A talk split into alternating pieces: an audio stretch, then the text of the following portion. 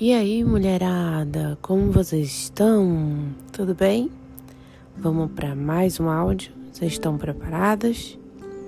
Vamos continuar nossa caminhada em busca de conhecer a nossa verdadeira identidade em Jesus, quem nós somos nele e firmarmos cada dia mais essa identidade nele.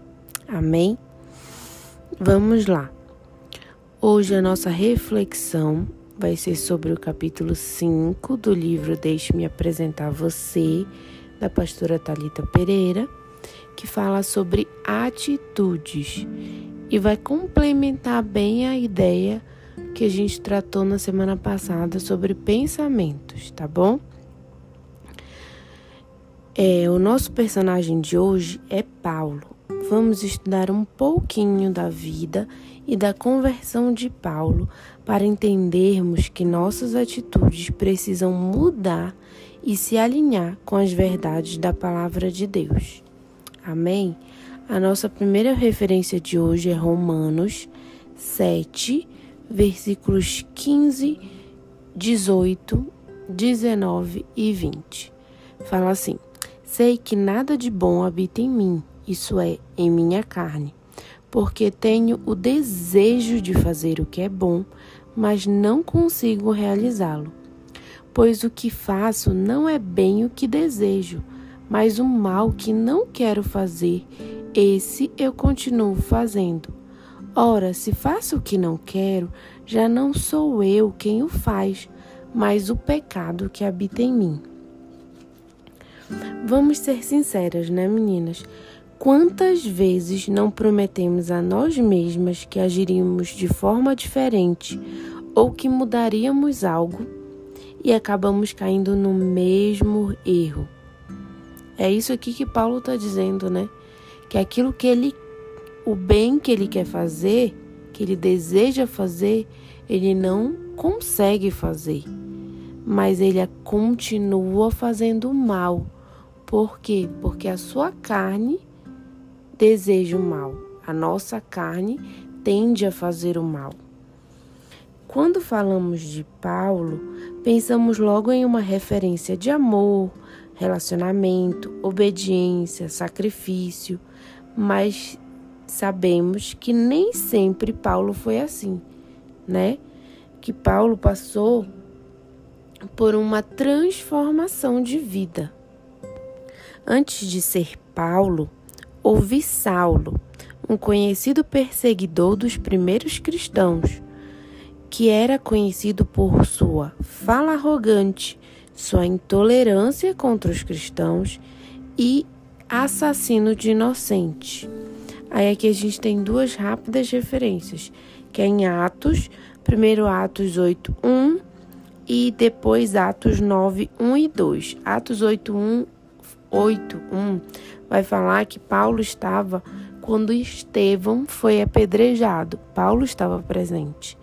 E depois, Atos 9, 1 fala assim: Enquanto isso, Saulo ainda respirava ameaças de morte contra os discípulos do Senhor. Dirigindo-se ao sumo sacerdote, pediu-lhe cartas para as sinagogas de Damasco, de maneira que, caso encontrasse ali homens ou mulheres que pertencessem ao caminho, pudesse levá-los preso para Jerusalém. Olha aí, agora estamos falando de Saulo, Paulo, antes de conhecer verdadeiramente a Cristo. Só que nesse mesmo capítulo de Atos 9, mais para frente, vai falar sobre a conversão de Saulo, quando ele tem um encontro com Jesus, quando Jesus chama Saulo, né? No versículo 5, quando Saulo já cai do seu cavalo no meio da viagem, e aí uma voz lhe dizia no versículo 4: Saulo, Saulo, por que me persegue? No versículo 5, Saulo perguntou: Quem és tu, Senhor? Ele respondeu: Eu sou Jesus, a quem você persegue. Levante-se, entre na cidade, alguém lhe dirá o que fazer. Então, nessa hora, Jesus encontra Saulo e nós temos a conversão de Saulo. tudo muda na vida de Saulo quando ele teve um encontro com Jesus. Porém, as pessoas não acreditaram logo de início em sua transformação. Assim como Paulo, no momento em que escolhemos verdadeiramente seguir a Cristo, todo o nosso passado é apagado por Jesus. Contudo, muitas vezes as pessoas não acreditam em nossa mudança ou não esquecem do dia para a noite do que lhe fizemos. Por isso, precisamos ter e exercer compaixão e paciência pelo próximo, porque também necessitamos dela. Eu, eu acredito, e a pastora Talita também coloca no livro, que por isso que Paulo foi tão paciente e exerceu tanta compaixão no seu ministério, por causa que ele sabia que ele era um, um dos que mais necessitava e necessitou dessa compaixão e dessa paciência de Jesus. Então ele exercia para com os outros, e às vezes a gente tem a tendência de querer graça, compaixão e misericórdia para nós, mas para com os outros a gente esquece de exercer. E nós não podemos esquecer que, assim como nós, todos temos falha, falhas e nós precisamos exercer a compaixão e a paciência de Jesus para com todos aqueles que nos cercam. 2 Coríntios 12, 9 e 10 fala assim: E cada vez ele disse: A minha graça é tudo de que você precisa, pois o meu poder se revela melhor nos fracos. Agora sinto-me feliz em me gloriar em minhas fraquezas, e estou feliz em ser uma demonstração viva do poder de Cristo, já que eu sei que tudo é para o bem de Cristo. Alegro-me nas fraquezas nos insultos, nas durezas, nas perseguições e nas dificuldades, porque quando estou fraco, então sou forte. É na nossa fraqueza que a força de Deus se aperfeiçoa. Ele é forte por nós. Ele habita em nós e sua força e seu Santo Espírito estão conosco para darmos uma reviravolta o mesmo Paulo que falou que aquilo que ele queria, o bem que ele queria fazer, ele não conseguia por ele mesmo, fala aqui que Deus, né, lhe falava: "A minha graça é tudo o que você precisa". Então a graça de Deus é tudo o que nós precisamos. E nós devemos deixar o poder e a força dele se aperfeiçoar na nossa fraqueza, para que a glória dele resplandeça em nós. Hoje eu quero incentivar você a deixar para trás tudo o que é necessário para que haja uma transformação genuína e completa em sua vida. Vamos juntas? Vamos juntas, mulheres, nos tornar a nossa melhor versão, aquela versão aperfeiçoada em Deus, em Jesus. Foque no poder de Deus e não na sua própria força. Se você tem tentado vencer e mudar por si mesma, então já sabe muito bem que a força de vontade não é o bastante para fazer mudanças duradouras em sua vida. Muitas vezes a gente tenta pela nossa própria força, mas a gente mesmo sabe que essa mudança ela não é duradoura, que muitas vezes a gente desiste e não consegue. A força de Paulo também não foi suficiente para ele. Como diz lá no versículo, né, em Romanos 7:19, o mal que não quero fazer, este eu continuo fazendo. Então, Paulo também chegou à conclusão que por ele mesmo ele não conseguiria se transformar e transformar as suas atitudes, aquelas características ruins que ele tinha. Força de vontade não basta para mudar a realidade da nossa vida. Em Jeremias 13, 23, por acaso o etíope pode mudar a cor da sua pele? Ou o leopardo pode tirar as manchas de seu pelo? É claro que não. Da mesma forma, vocês são incapazes de fazer o que é certo, porque já estão acostumados a fazer o mal. Deus está dizendo que nunca vamos conseguir mudar certos aspectos da nossa vida por nós mesmos. Mas a boa notícia também vem da Bíblia. Lá em Filipenses 4,13, o mesmo Paulo fala: Tudo posso naquele que me fortalece. Em Deus nós podemos sim mudar. Ao fazermos a escolha da transformação, o nosso foco estará somente em Deus e em seu infinito poder, não em nós e em nossas fraquezas. E fazemos isso através da oração diária, confessando a nossa limitação e pedindo ajuda do Espírito Santo para nos transformarmos. O nosso problema é que sempre focamos no que nós mesmas podemos fazer e nas nossas expectativas de como as coisas deveriam acontecer.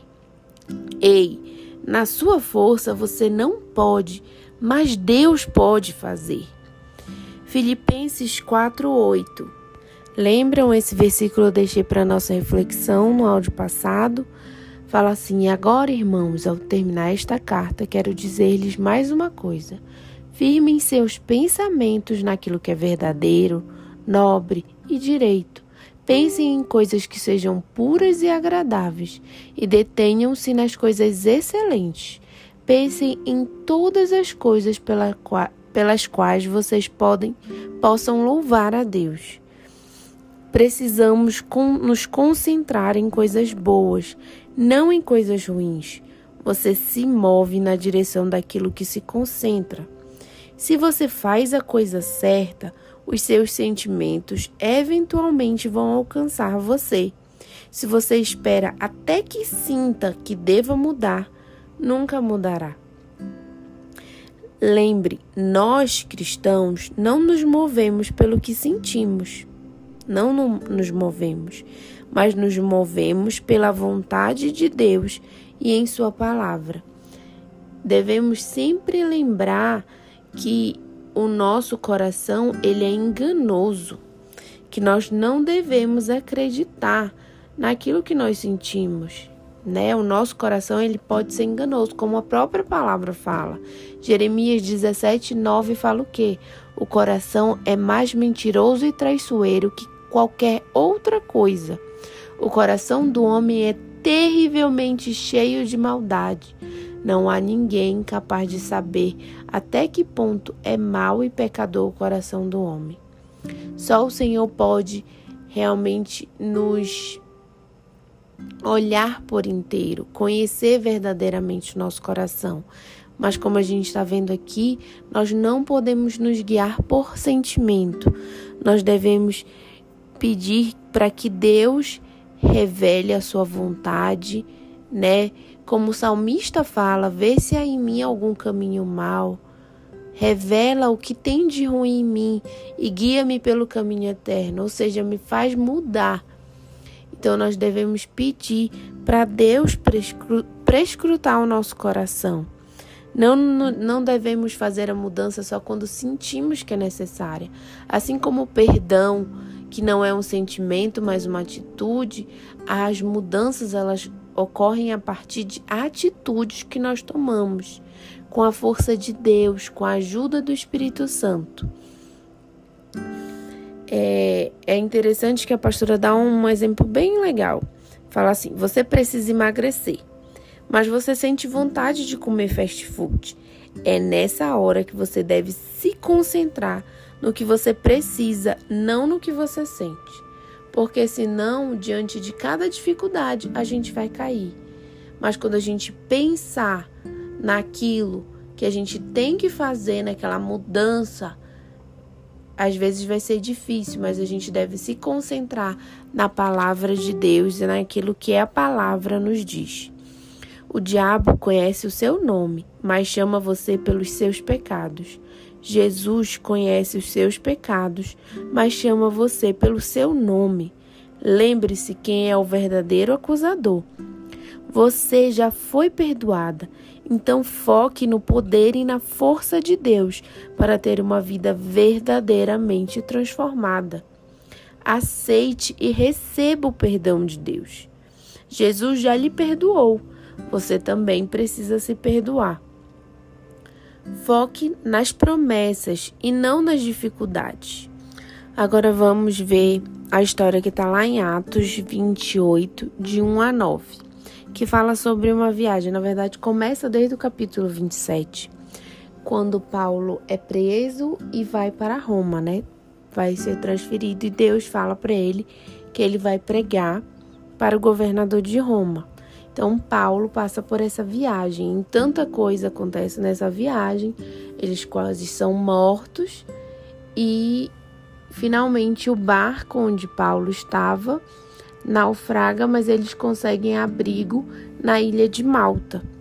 Né? Fala assim: uma vez que todos alcançaram a terra com vida, logo descobrimos que estávamos na ilha de Malta o povo da ilha foi muito bondoso conosco e fez uma fogueira na praia para nos aquecer do frio e da chuva. Enquanto Paulo estava juntando uma braçada de gravetos para pôr no fogo, uma cobra venenosa que fugia do calor prendeu-se na mão dele.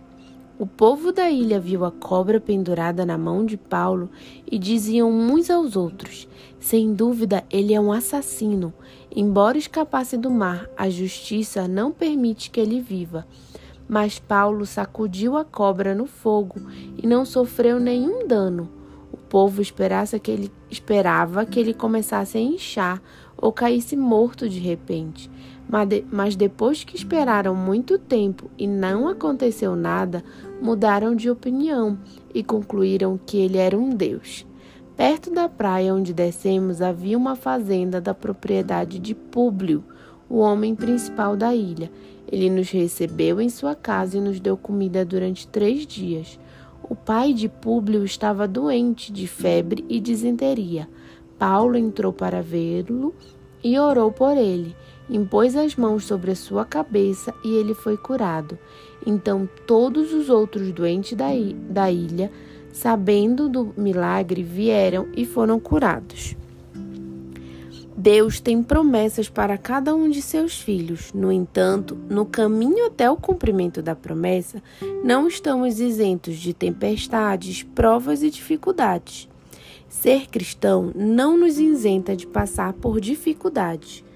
Quando olhamos para a história de Paulo, vemos um homem que estava no centro da vontade de Deus, servindo a Ele, mas que passou por tantas situações difíceis.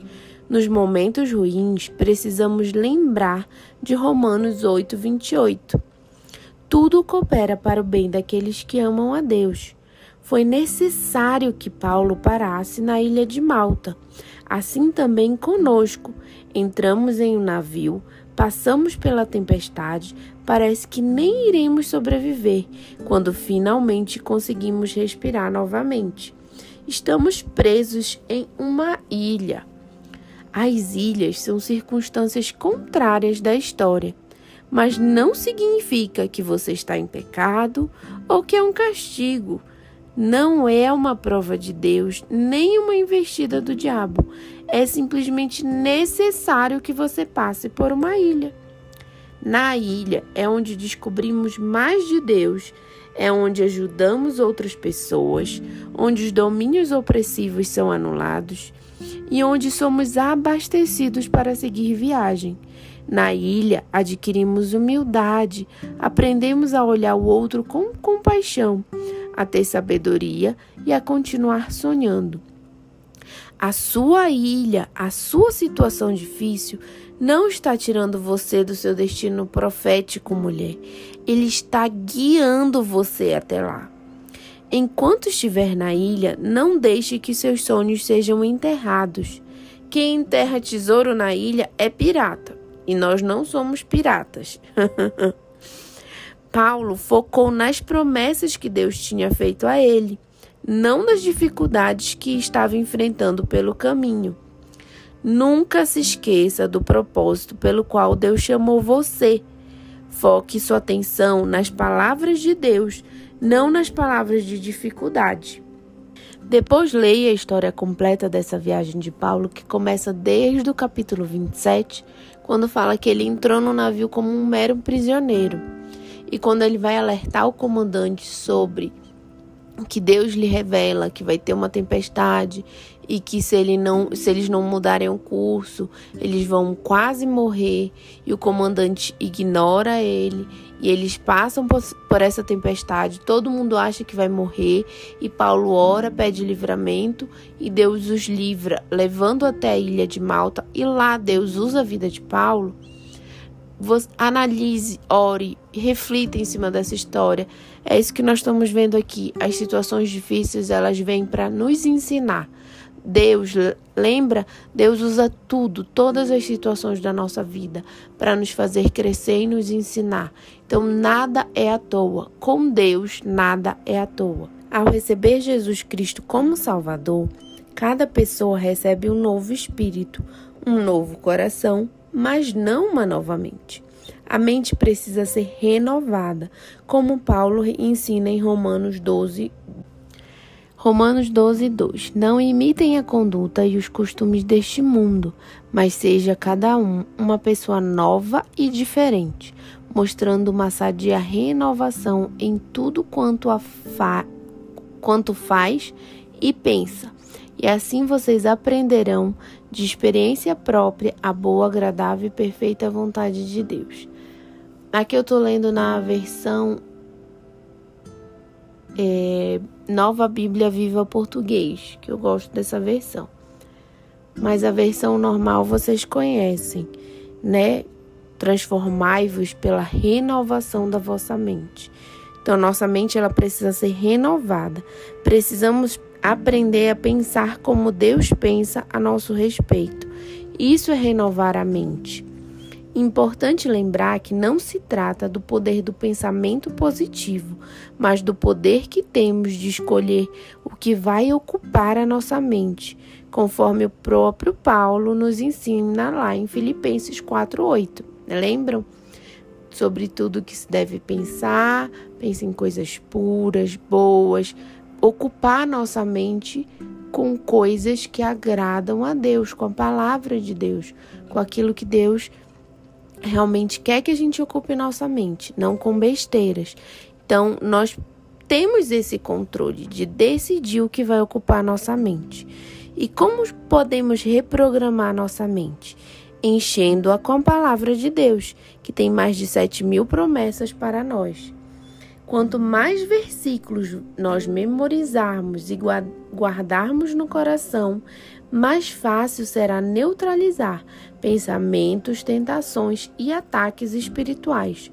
Somos transformadas pela renovação da nossa mente através da palavra de Deus. Jesus disse: E conhecerão a verdade, e a verdade os libertará. Em João 8,32. Por isso, permita que as verdades contidas na Bíblia ajudem você a superar as feridas e os fracassos. O apóstolo Paulo se tornou especialista em fazer das dificuldades uma ponte para o sucesso. A resistência dele era diretamente proporcional aos desafios que enfrentava. Paulo mesmo fala lá em 2 Coríntios 4:8. De todos os lados somos oprimidos pelas dificuldades, porém não somos esmagados. Ficamos perplexos porque não sabemos a razão de certas coisas nos acontecerem, mas não desesperados. Somos perseguidos, mas não abandonados. Somos abatidos, mas não somos destruídos. Então é isso. Não seja marionete das feridas, dos traumas e fracassos que um dia afetaram a sua vida. Ganhe experiência e prossiga ainda mais forte. Foque nas coisas boas. Se você se mantiver firme no que Deus pensa, no que Deus pensa a seu respeito, o seu passado não terá poder sobre o seu futuro. Foque no progresso e não na perfeição. Os nossos defeitos e traumas, as nossas dores e feridas não surgiram do dia para a noite. Portanto, não espere que desapareçam num piscar de olhos. Mudar uma coisa de cada vez leva tempo. Por isso, comece pedindo a Deus que mostre a você por onde começar. Faça um pa tome um passo de cada vez. Faça uma coisa de cada vez, não tenha pressa. A mudança não é você quem determina, é Deus. Você só precisa se colocar diante dele. A cura virá através de um processo, Filipenses 1:6. E eu tenho a certeza de que Deus, que começou a boa obra em vocês, continuará ajudando-os a crescer em sua graça, até quando sua tarefa em vocês estiver finalmente terminada, naquele dia quando Jesus Cristo voltar. Amém. Amém. Hoje, aqui vai nosso desafio agora, então. Hoje você vai escrever uma coisa, apenas uma coisa que você precisa mudar. Você vai focar nesse hábito ruim, vai orar, vai pedir ajuda do Espírito Santo, até conseguir substituí-lo por um hábito bom. E só depois passará para o próximo. Estamos combinadas? Vamos fazer isso? Se pensarmos em tudo que devemos mudar de uma só vez, ficaremos sobrecarregadas, desencorajadas e efetivamente não mudaremos nada. Por isso, Foque em um passo de cada vez. Mateus 6,34 fala assim: Portanto, não fiquem preocupados com o dia de amanhã. Deus cuidará do dia de amanhã para vocês também. Já é suficiente a carga de cada dia. outra versão fala: cada basta cada dia o seu próprio mal. Então, Deus quer trabalhar em nós um dia de cada vez. Caráter não é construído em um dia, defeitos de caráter não são removidos em um dia. Quem valoriza o processo desfruta do crescimento. Deus valoriza um dia de cada vez. Os processos eles são necessários e há uma beleza em cada um deles. Uma coisa é certa, minhas queridas: direção é mais importante que velocidade. Quando aprendemos a aproveitar a jornada em vez de pular os processos, percebemos que estamos verdadeiramente sendo transformadas. Então, assim como Paulo, vamos vamos aprender com Paulo e assim como ele, vamos nos entregar e crer que em todas as circunstâncias da nossa vida, Deus está conosco e ele nos transformará usando tudo que nós passarmos, tudo que tem no nosso caminho. Então vamos nos entregar aos processos de Deus e deixar que Ele termine esses processos na nossa vida, para que as nossas atitudes se alinhem com a Sua palavra e com a Sua vontade e a gente venha viver verdadeiramente os seus propósitos. Amém? Hoje ficamos por aqui. Que o Senhor te abençoe, te dê uma semana abençoada cheia da presença dele, que essa palavra possa tocar no seu coração, na sua mente e te fazer e te levar a essa transformação genuína. O Senhor seja contigo. Um beijo no coração, mulherada. Amo vocês.